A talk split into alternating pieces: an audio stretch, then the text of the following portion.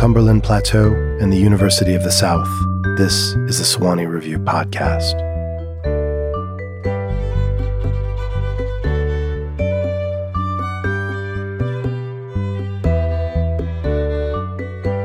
Hello, listeners of the Sewanee Review Podcast.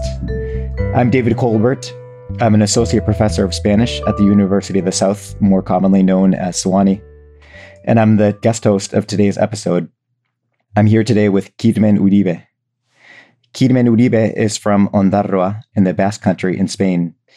He is a writer of children's books, essays, and newspaper columns, but he's primarily known as a poet and novelist.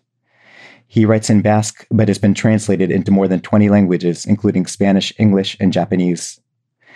His debut novel, Bilbao, New York, Bilbao, published in 2008, won Spain's National Prize for Narrative, the country's most prestigious literary award. It is translated into English. His poetry book, Meanwhile Take My Hand, also translated into English ably by Elizabeth Macklin, was a finalist for the 2008 PEN Award for Poetry and Translation. Uribe has lived in New York since 2008. He was awarded a New York Public Library Cullman Center Fellowship to conduct archival research and has remained in the city with his family, teaching literature and creative writing at Barnard College and New York University. He has just published a novel about his New York experience, Izurdeen Aurreko Bizitza, which means the prior life of dolphins. And we have breaking news, which is that that novel just won Spain's Critics Prize for Basque Narrative, meaning that a panel of critics judged it to be the best Basque prose book of the year. Kirmen Uribe eskerrik asko eta ongi. Gracias y bienvenidos. Thank you for being here and welcome. Thank you, David. So, Kirmen, would you mind reading us some of your work? Yeah, I will read you a poem from my first book of poems, Meanwhile, Take My Hand, Bitartean heldu eskutik. And this poem is the last poem in the volume, and it is called May, Maiatza. Maiatza. Begira. Sartu da maiatza. Zabaldu du bere betazal urdina portuan. Erdu. Aspaldian ez dut zure berri izan, ikarati zabiltza eta umetan ito genituen katakume haiek bezala. Erdu eta egingo dugu berba betiko kontu ez. Atsegin izatearen balioaz, zalantzekin moldatu beharraz, barruan ditugun zuloak, barruko zuloak, nola bete. Erdu, sentitu goiza aurpegian, goibel gaudenean dena iristen zaigu ospel, adoretsu gaudenean atzera, papurtu egiten da mundua. Deno gordetzen dugu betiko besteren alde ezkutu bat, dela sekretua, dela akatsa, dela keinua. Erdu eta larrutuko ditugu irabazleak, zubitik jauzi egin geure burua azbarre, isilik begiratuko diegu portuko garabiei, elkarrekin isilik egotea baita, adiskidetasunaren frogarik bainena. Erdu nirekin, herriz aldatu nahi dut. Nire gorputza albo batera utzi eta maskor batean zurekin sartu. Gure txikitasunean, mangolinoak bezala. Erdu, zure zain nago, duela urtebete etendako historioa jarraituko dugu. Ibai ondoko urkizuriek, ustai bat gehiago, ez balute bezala. May, look, May has come in. It's strewn those blue eyes all over the harbor. Come, I haven't had word of you in ages. You are constantly terrified, like the kittens our grandfather drowned when we were little. Come, and we'll talk over all the old same things the value of being present, the need to adjust to the doubts, how to fill the holes with God inside us. Come, feel the morning reach in your face. Whenever we're saddened, everything looks dark. when we are heartened again, the world crumbles. Every one of us keeps forever someone else's hidden side. If it's a secret, if a mistake, if a gesture, come and we'll flay the winners, laughing out ourselves left off the bridgeway. We'll watch the cranes at work in the port in silence. The gift for being together in silence being the principal proof of friendship. Come with me. I want to change nations, change towns, lift this body aside and go into a shell with you with our smallness, like sea snails. Come, I'm waiting for you. We'll continue the story that ended a year ago, as if inside the white birches next to the river, not a single additional ring had grown. Thank you very much for that reading. That was very moving to hear you read that in, in person. Thank you. Have you read Elizabeth Macklin's translation before? Uh, yeah. so you know, you know it. yeah, I know it, but usually I do readings with her. So I do, I do, I do. I read the Basque version, and and she she does the English version. So it's yeah, yeah, it's really nice to hear my poems in her voice because I don't I don't know. It's like she translates my poems, but it seems that they are hers. mm-hmm. So why did you choose this this poem to read at this moment? Wow, because May is coming, and we are at the end of a pandemic, and I hope we are at the beginning of a new era for the world in peace. And yeah, May is an optimistic poem about a friendship. It was published at the New Yorker in 2003, and it was a big surprise for me. I came here with several friends to do poetry readings in New York, Mikel Urdangarin, Rafa Rueda, uh, Bingen Mendizabal, and artist Mikel Valverde. So we did uh, some readings in New York at Bowery Poetry Club, at CUNY, at a museum, and I saw that people really enjoyed the poems and the Basque music. And I realized that, wow, it's possible to write in Basque and have readers outside and have readers in the United States. So this trip changed me, changed my life. It was it was really short.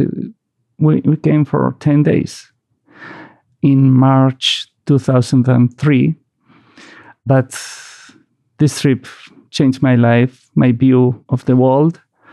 So then I came back to the States every year, every year. And then I went to to San Francisco, to Sausalito, uh, with a fellowship.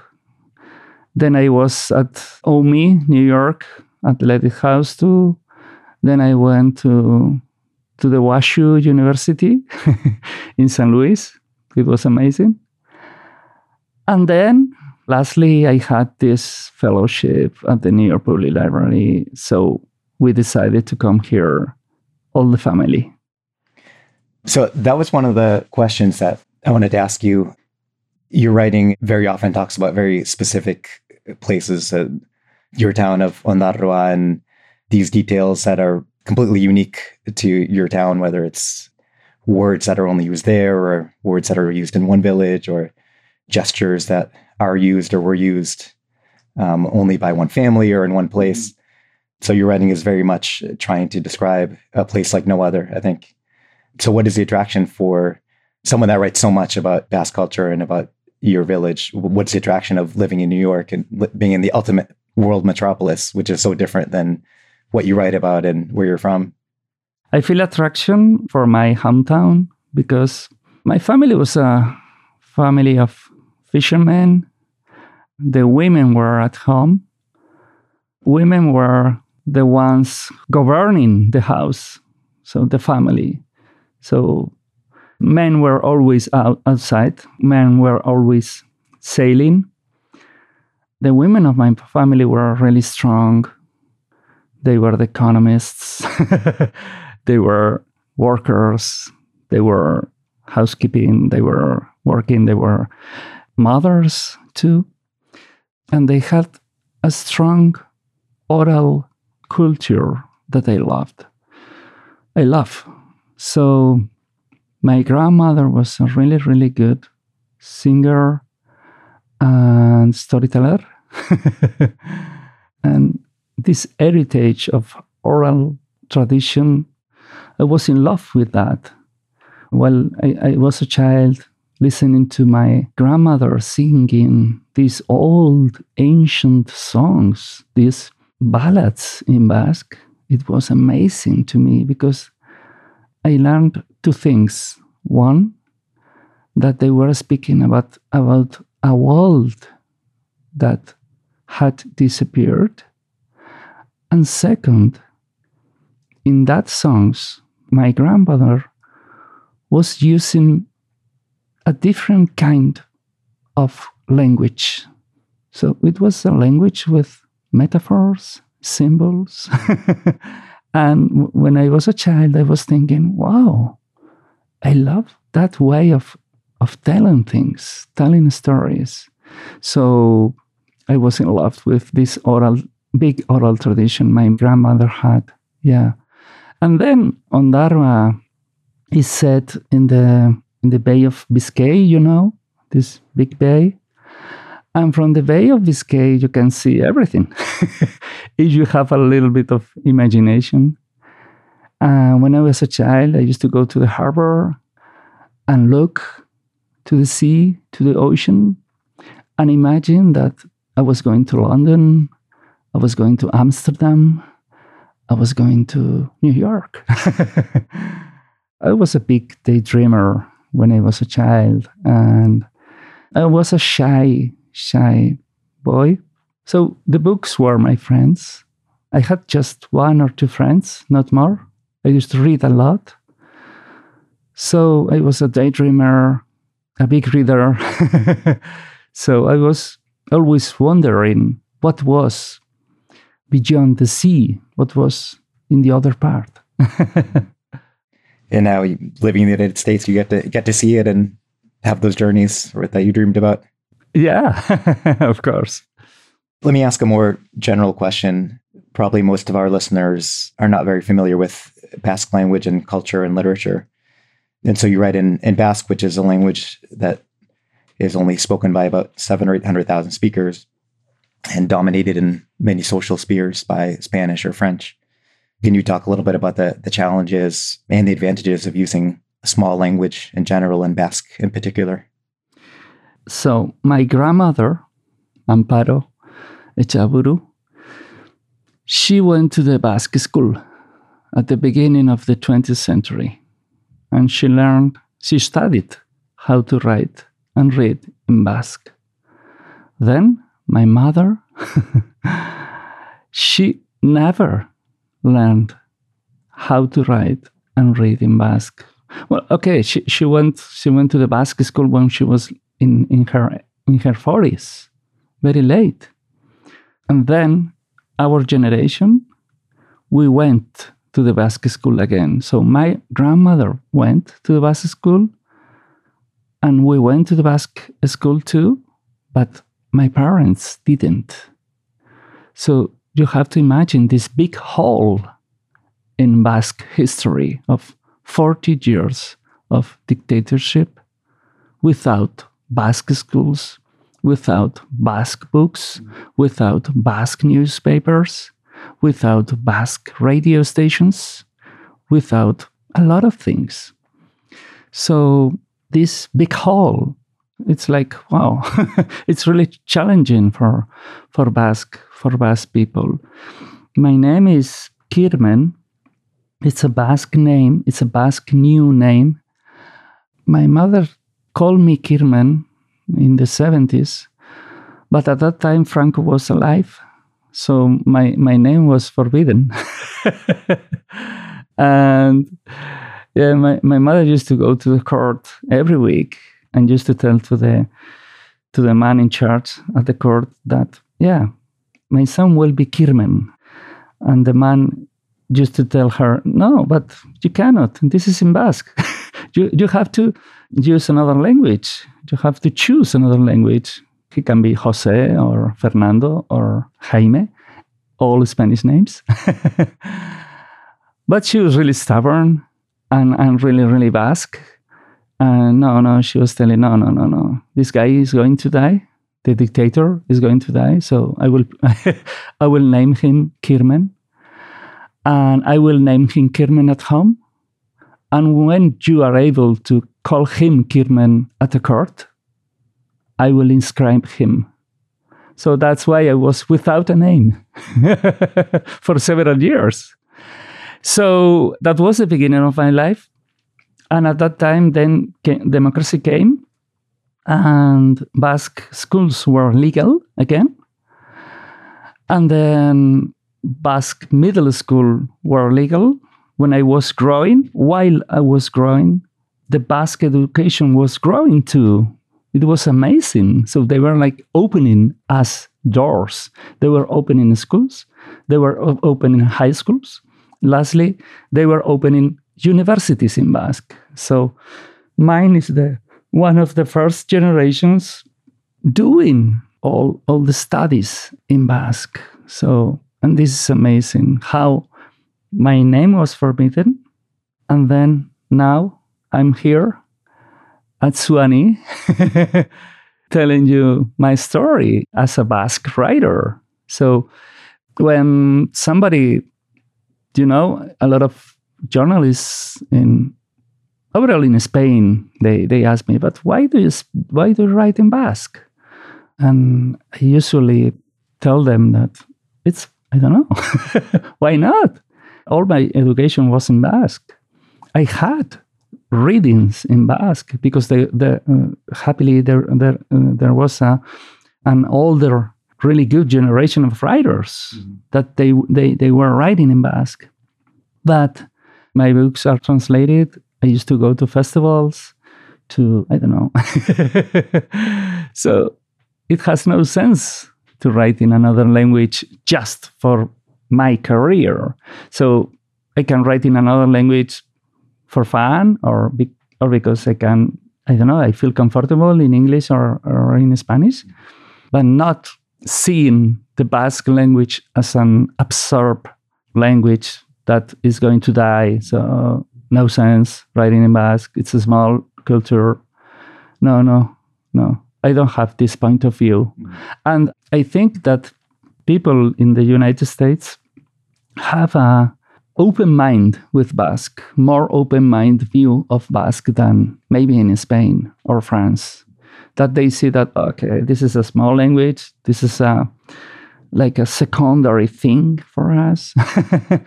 but here in New York, when we are going in the subway, and we speak in Basque with the children, there is always somebody asking us, "What language are you are you speaking?" But in the subway, it's amazing, New York. And when we say Basque, they know the language, and they say, "Oh yeah, it's a really ancient language. It's really interesting." So I found here in New York like a more open mind view of small languages than than maybe in Spain and France. Well, and nobody ever asks, well, why do you write in Spanish or why do you write in, in French? So it is definitely an unfair question. Yeah, of course. One thing I was wondering about is so the older generation that you mentioned that wrote wonderful books in Basque, um, yeah, um, like Atxaga or yeah. Vitoria. Yes. Saizarbitoria in particular talks about, he compares himself to uh, St. Ignatius, right? And he says, I'm going to write in Basque. Or this is what he said when he was younger. I think he's changed. Yeah. I'm going to write in Basque because Basque needs writers. Yeah. Just like the Catholic Church needed a, a Basque saint, um, clearly out of a sense of defense of culture and cultural promotion. Is that still the case, do you think, with your generation, with younger generations, or is that need um, changing? Yeah, but we still have this sense of trying. So we still have this activism for Basque so, because if you don't have activism, the situation of the Basque language can be worse. So, I mean, Basque activism or writing in Basque, speaking in Basque, speaking in small languages in all the world, could be languages from America, Asia, I don't know, small languages. It's a way to do the world a better place to me. Because writing in Basque, you are working for the diversity of the planet, the cultural and biocultural diversity of the planet. So it's like with another civil rights. You cannot think that, okay, no, equality is done, the racism is no, this is done, this is no, you, we we can forget all about all about that. No, or with the climate change, no. we're, we're not going to do nothing, no, anything. I think with the small languages is the same thing as with equality, racism, climate change. You have to fight. Mm-hmm. You have to fight for your rights mm-hmm. always. If not, the situation will be worse in in in uh, in in a couple of years. So we we still have this this sensation of this this sense of commitment with the language that Saizarbitoria had I don't know, 50 years ago. yes. So, so yeah, we, we, still have this point of view. But anyway, we don't see the Basque language as a, it's not an epiphany, using a religious term. I particularly see the Basque language as a positive thing. Uh, we think that we need we we have to use empathy, a lot of empathy, and include a lot of people, even if they don't speak Basque, to our cause. Because Basque language is not just a Basque heritage. No, we were wrong when we were thinking that the Basque people thinking, well, Basque is ours. No. Basque is the treasure that we are given to the world. Basque belongs to the world, not just to Basques. And you mentioned the availability of translation and how that, of course, allows writers to reach the world and to live off of their writing even if using a, a smaller language. And we were talking yesterday about your self-translating process, which is very yeah. unusual. Do you mind sharing how, how you go about translating your novels? At the beginning, I thought that I never will translate my novels into Spanish. I was confident with the, with the translators, and I wanted to show to the Basque community that we had really good translators from Basque to other languages, even Spanish. So I had translators. I always tried to translate from Basque to English, from Basque to Japanese, from Basque to other other languages. But I changed my mind. and now the last novel I translated while I was writing the original version in Basque. So I, I, I was writing the first chapter in Basque, and then I was translating this first chapter in Basque in, uh, into Spanish. So it has been a really uh, rich exercise of seeing how your text can work in another language and being a bilingual, a little bit trilingual person, that I am, I think it's important to do this journey between languages. it's a lot of work, but I think it's really positive because you see how how work your text in your second language and you can have a lot, a lot of ideas while you are translating your text. It's, a, it's like, I don't know, when the factories are doing a, a new car, for instance, so they, they have like proofs, no, for this car, a pressure proof. It's in English, pressure proof, or I don't know how to say. It's I don't know much about car manufacturing. Prueba, de presión. It's okay. like yeah, when you are driving the car really, really, really fast and see how it works. So how how works the the engine and those things. So I do the same thing with with my text. So I say, oh, it's okay, mask. Okay, let's see how it works in Spanish. And then you can see, wow, this sentence is not so good. So I have to change this sentence also in the Basque version. So yeah, I love this journey between languages and yeah, of course, Spanish is my is my language too. So it has been a really interesting exercise and I think I will do I, I will do it again. I was going to ask because your your first novels, there's one one translator credited, and it was just the prior life of dolphins that you hmm. translated with that, and with the help of another translator as well. Yeah, yeah, Jose Mari Sassi. Yeah, yeah, he's really good. He's amazing. What was his role in that exercise? I used to do the first translation, and then he used to revise the translation mm-hmm. and and give me clues he was like my mirror.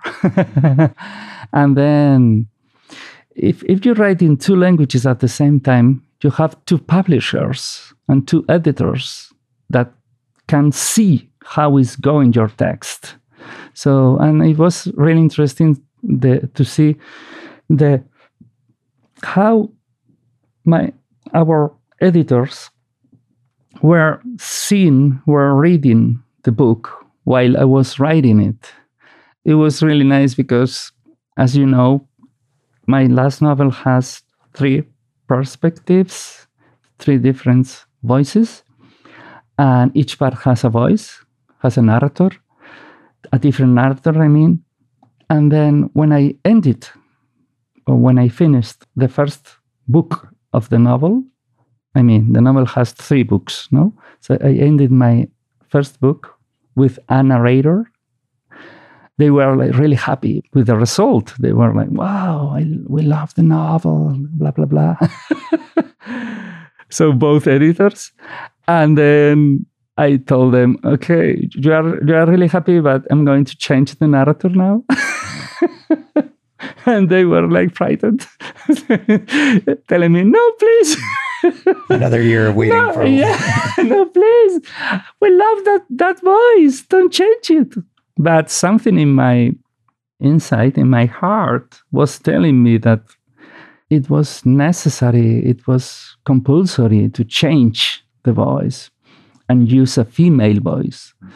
So I tried, and I, I wrote in a, in that second voice and then I was really happy. But at the beginning, the editor was telling me, no, well, don't change the, the voice because we love it. But I told them, okay, but maybe is this first part of the novel is what the reader is waiting from Kirmen Uribe. No, this is what the readers want to what the readers want to read from Kirmen Uribe. But I want to change. And I, I want to give them like a surprise. so the second part will be completely different. We were discussing this yesterday as well, but I I guess this didn't happen probably in, in, in real life as you're writing it, but in the novel, the narrator who's named Udi and is based on Kirmen Uribe um, goes through a writing crisis. And it's his wife, Nora, who appears to be loosely based or maybe closely based on your wife, Nerea. She's the one who takes over and salvages the, the project. Mm-hmm. Um, so I thought it was interesting that th- this idea that this collaboration and this kind of giving away authority is the way to resurrect something. And, and that actually seems to be a theme, I guess, throughout the novel. This idea of dreams that have died, or projects that have died, or that seem to go nowhere, but they get somehow saved in the end, right? Yeah, yeah. I think this is the soul of the novel. No, mm-hmm. can be the soul of the novel because the novel is about my research about suffragist called Rosika Schwimmer and her heritage is in the New York Public Library. It's a big, big ar- archive with her papers there. And her secretary was was trying to write a biography of hers for 40 years and never ended. it was an impossible 10,000 pages biography. It was crazy, a crazy book. So she never ended. And I began to continue her book, no? And in a way, I finished her book with my novel. So Rosika was fighting to stop the First World War. And she she organized with Henry Ford a peace ship that was going from Hoboken, New Jersey to, to Europe. And they wanted to stop the war. She didn't achieve it. But then her ideas of pacifism were used to build the United Nations later, 30 years later. So I always think that when someone loses in her or his goals, his his projects, you can have a dream, and this dream is it's really difficult to, to achieve. And you, you feel that everything was unsuccessful.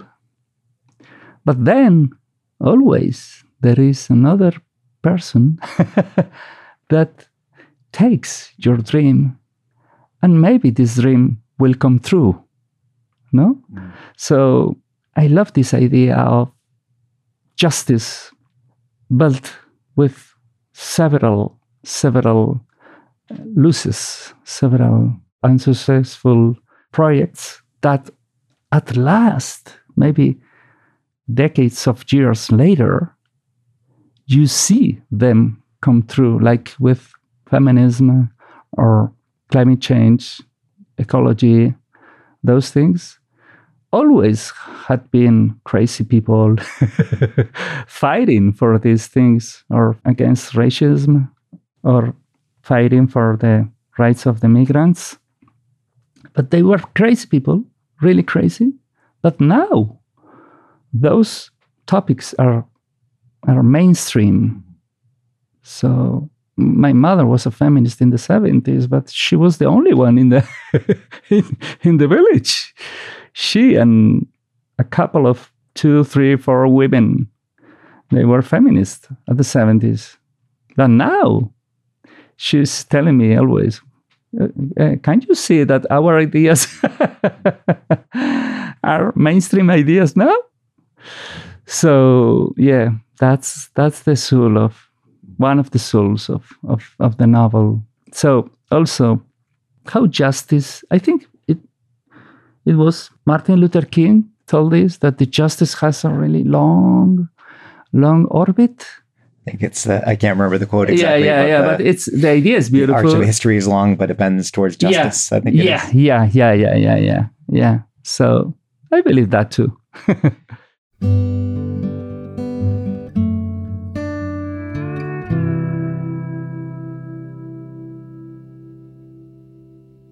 Our podcast is recorded in the William Ralston Listening Room, located inside DuPont Library at the University of the South in Sewanee, Tennessee.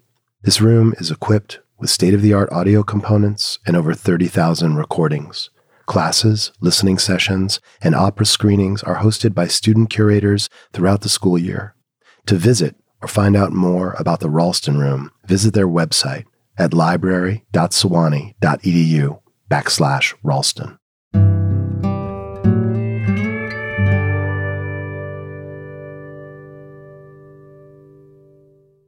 So as you said, the the second half of the prior life of dolphins, it's uh, Nora becomes the narrative voice, and mm. it seems like it's a risky proposition where you'd be worried about appropriating the female voice and being a, a male writer speaking for a woman. I was wondering about your your thoughts on that, and you know how you how you felt about using that using that voice. I truly understand these feelings that come from women so I, truly understand. But this is, in this case, this is not an appropriation. It's it's certainly a step that all I think all the male, all men should do. So I was writing about Rosika Schwimmer, about a suffragist, about my mother and the feminist struggles in the 70s in the in Spain and in the Basque Country particularly. And then the next step was to give the voice to a woman. So it's the first book is told by a male person.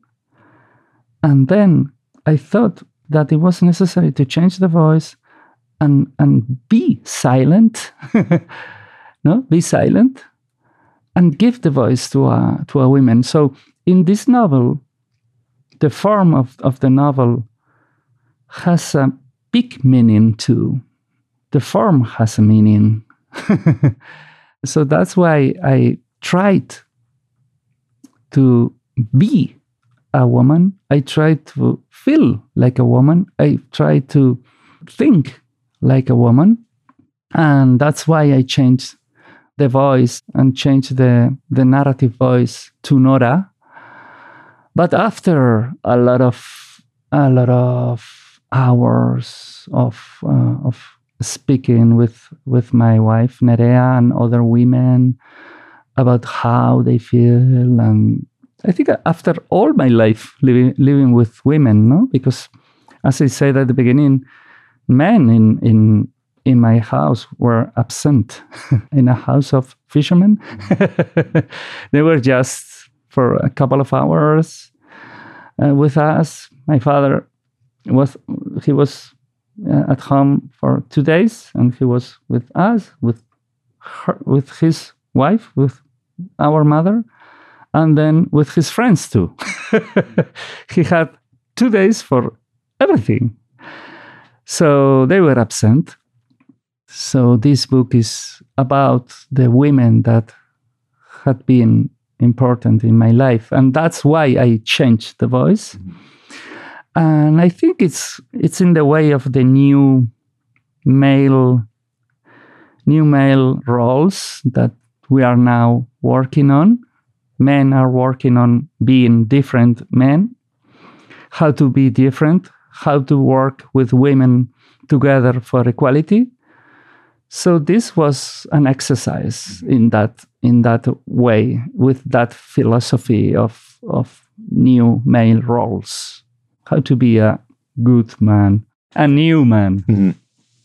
I think in the last ten years or so, very long overdue, but I think past literature has been more dominated by male authors or quite dominated by male authors. And it's really been the last few years that the women writers are starting to get more recognition in terms of institutional recognition and prizes and critical attention. And so there definitely seems to be a moment in Basque literature that the recognition that this process should happen. And I don't know if you've read Karmele Jaio's novel, The House of the Father, right? And, mm-hmm. and if we translate in English, if it were translated in English, that would be the title uh, where the it's also about a writer who's the protagonist, and he yeah. goes through this exact process actually yeah. trying to prepare himself to be able to put himself in a woman's skin. I mean, I think an author is always yeah. putting him or herself into someone else's skin and trying to yeah, live someone else's experience. Of course. So he's preparing himself to be able to write from a feminine perspective.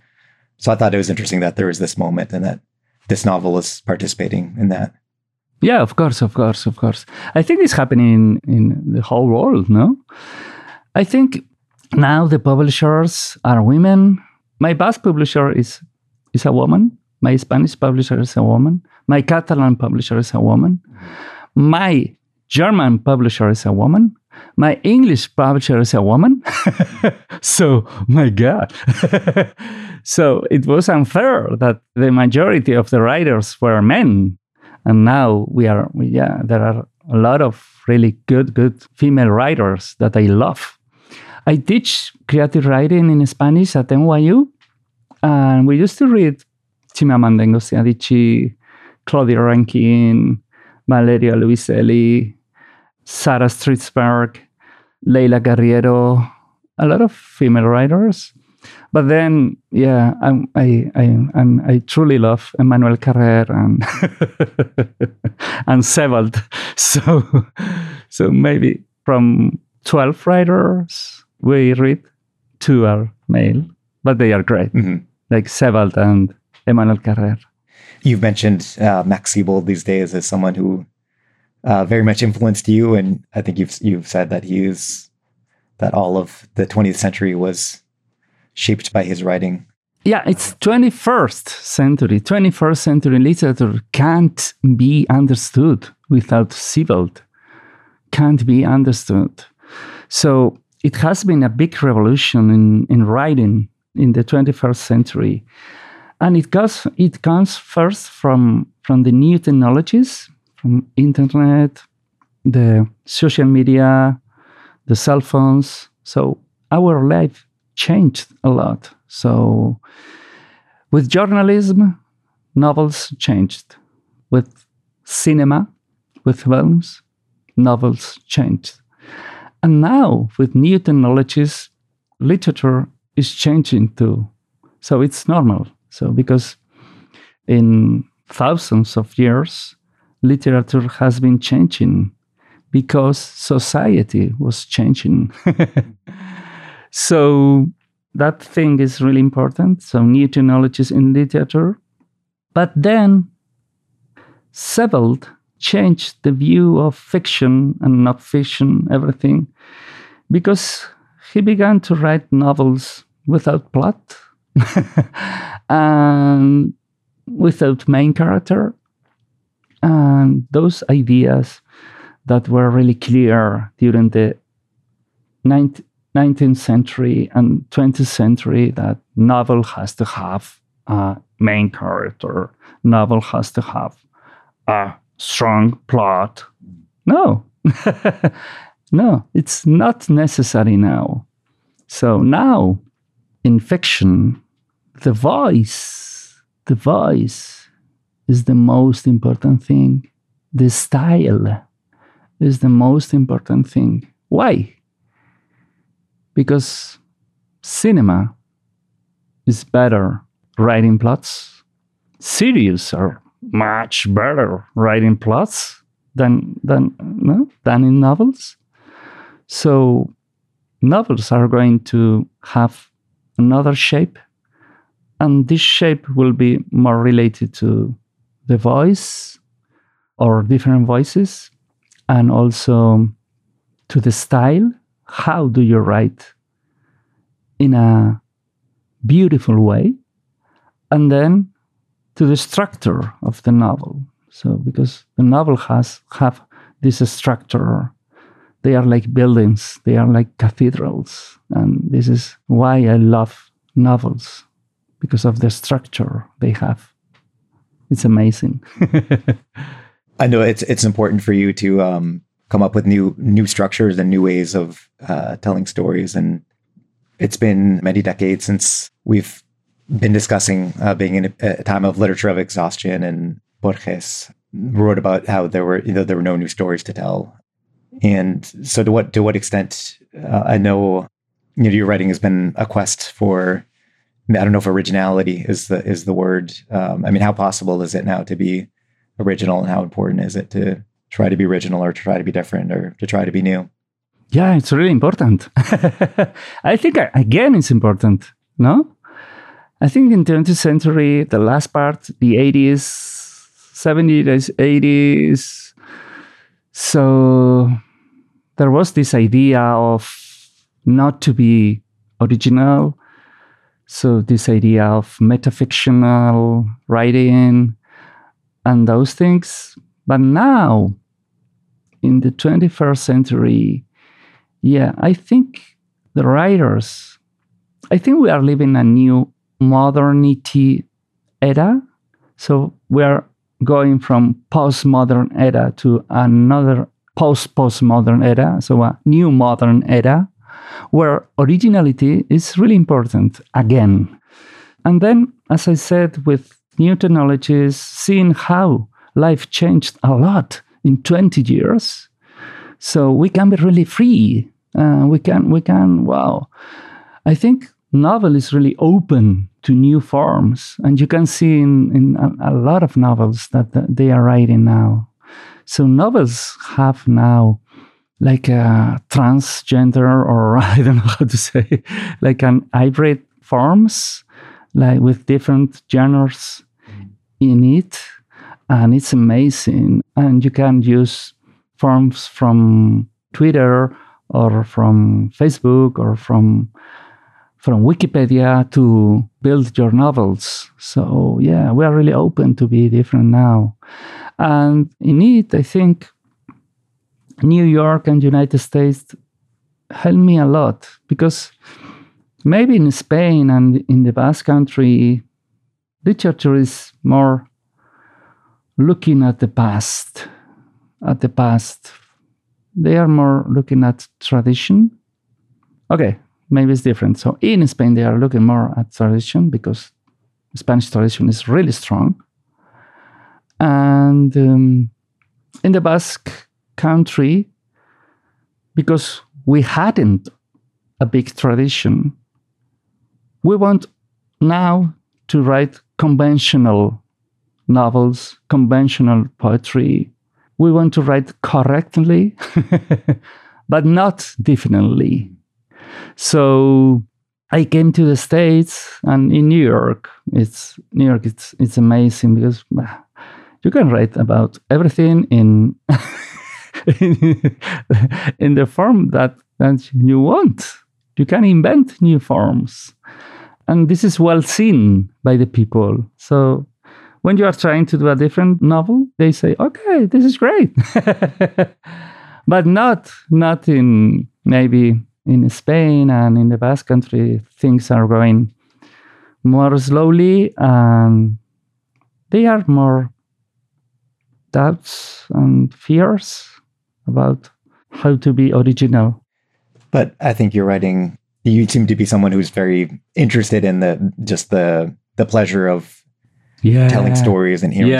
stories. And I think Yeah. your style for me is maybe deceptively simple is is the way to put it because the grammar is not difficult to read. so I think there is a certain directness and I guess it's maybe been described as a certain orality to your writing.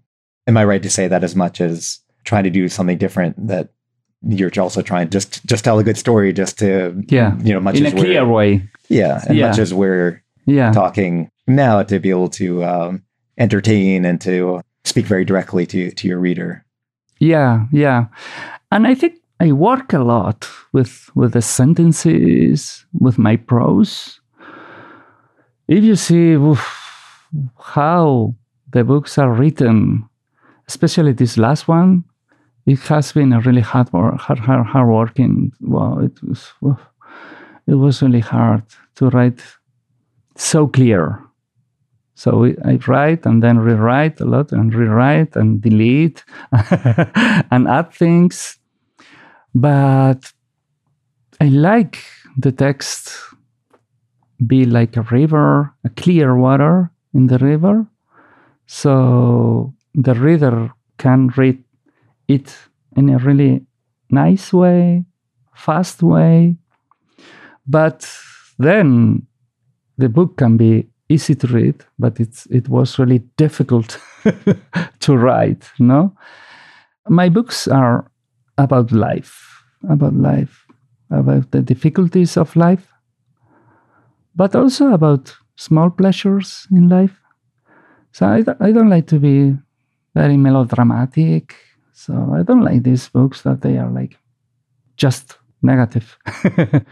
I always, I don't know why, I don't know why, but I always look at the bright side. And even in my books, there are really sad passages. But then there is always a little bit of light. That's how I see the life. You, you are living and nothing happens. And then you have like a tragedy that maybe uh, you lose someone or someone someone is dead or someone is attacked. There there is violence in the life. There is bullying. There are a lot of bad things. But then there, there are a lot of beautiful things. Overall in detail in the details you have to see the details in life. When i came to Sewanee i was i was in love i was excited by the campus the buildings the small details. You can see in the in the building this space in the library is so beautiful. So you have to be able to see beautiful details in life to continue living no? My mother is like that. It's also she's always happy she lost her husband a, lo- a long time my, my father died when I was like 20 something.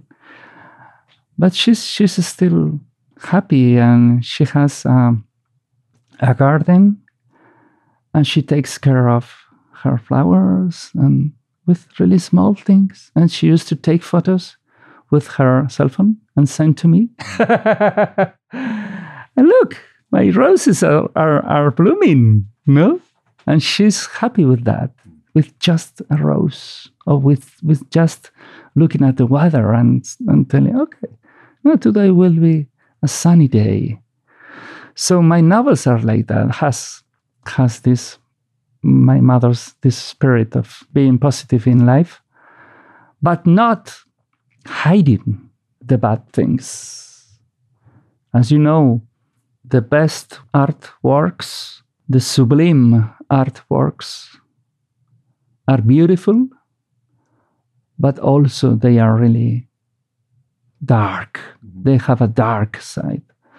So a good novel need dark sides, but also this view, this sublime view of life, this light of of life. So I am much more familiar with your prose than than with your poetry, but it strikes me that the prior life of dolphins is not fragmentary the same way Bilbao, New York Bilbao is, but I think it still seems to kind of be organized as these uh, anecdotes and and the search for for hmm. images mm. too. That to me seems to relate to your poetry. That you you find this maybe mm. like the the photograph that your your mother would send you that you're searching for. You know that the the book seems to be made up of these maybe one kind of one page or maybe a little longer, but these kind of nuggets that revolve around different images and that you leave it up to your reader to kind of untangle those those images. Yeah, Bilbao in New Bilbao was written in a really transgressive way because I wanted to write a really different novel inspired by internet. So Bilbao York Bilbao is set in a flight between Bilbao and New York. And I am going in that flight. Kirmen Uribe is going in that flight, in, in that fictional mm-hmm. fi- flight. so the novel is built just with my thoughts and my memories. And I was, I, am going in, in that flight and I, I'm thinking on the novel that I'm writing, but the novel itself doesn't exist. it's just to tell what is surrounding that hypothetical novel. And I was really truly inspired by the internet. So structure is like a net. So one thing it's related to another is linked to another thing. So one story is linked to another story, and this another story is linked to another story. So it's ha- it's it's like when you are opening different pages in internet and then from this page you can go to another page. That's the structure of bilbao bilbao. But in this novel i try to write in a longer way more longer way. So the voice is more telling you different things but it, it is not so fragmentarian the voice has a long long long breath. So different things are told. A reader told me that it is like a tr- three dimensional voice. you can see different things. So it's like an involving voice. And you can see different things of life with that voice. But poetry has been really important in in the way I write novels because one, poetry has music and novels need music to work. So a prose without music, without rhythm, doesn't work very well. No. Good novels have music in it. And then the second thing is the, the blank spaces. So poetry is what are you telling, but overall, what you are not telling. the silent things are more important. The blank spaces are more important than the parts you are reading. No, in in poetry, for example, in the haikus, they are really small, small, small poems, and you have to imagine everything. so in my novel, I use ellipses a lot. Yeah, I love ellipses I love I love not to tell everything. I think one of the big mistakes of of the writer is to try to tell everything. You don't have to tell everything. My grandmother told me once, no, don't tell everything.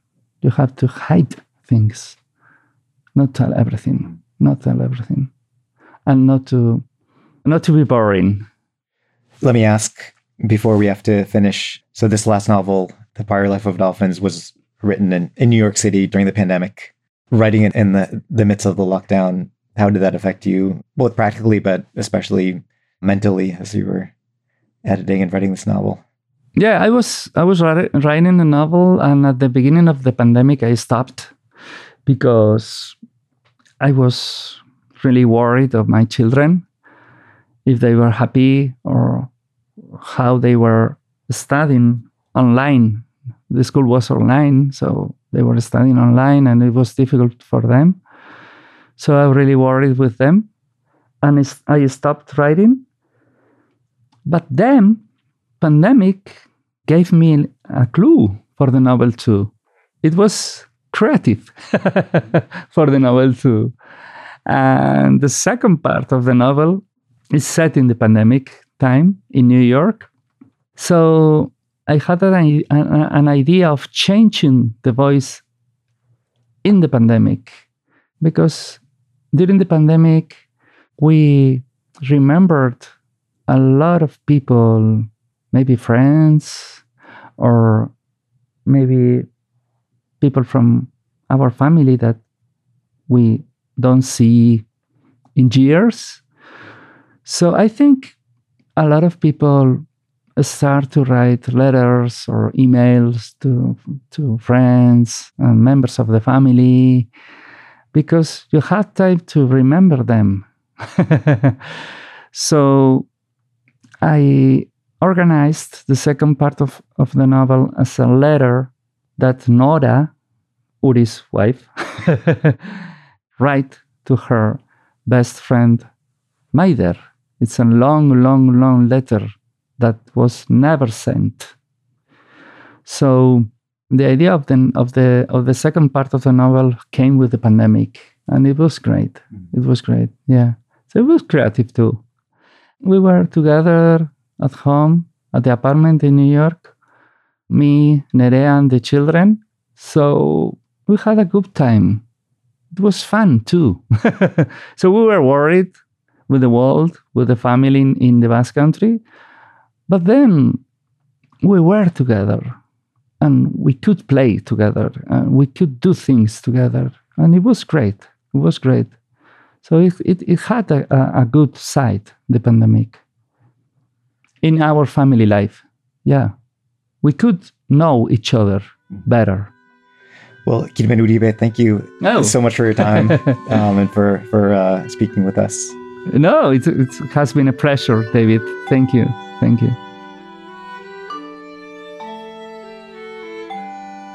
Thank you for listening to the Sewanee Review podcast. If you like what you heard, the best way to support the Sewanee Review, America's oldest continuously published literary quarterly, is by purchasing a print and online subscription at www.thesewaneereview.com. To discover what's happening at the review, visit our website or follow us on our Twitter, Instagram, and Facebook pages at the Sewanee Review. Until next time, this is the Sewanee Review new since 1892.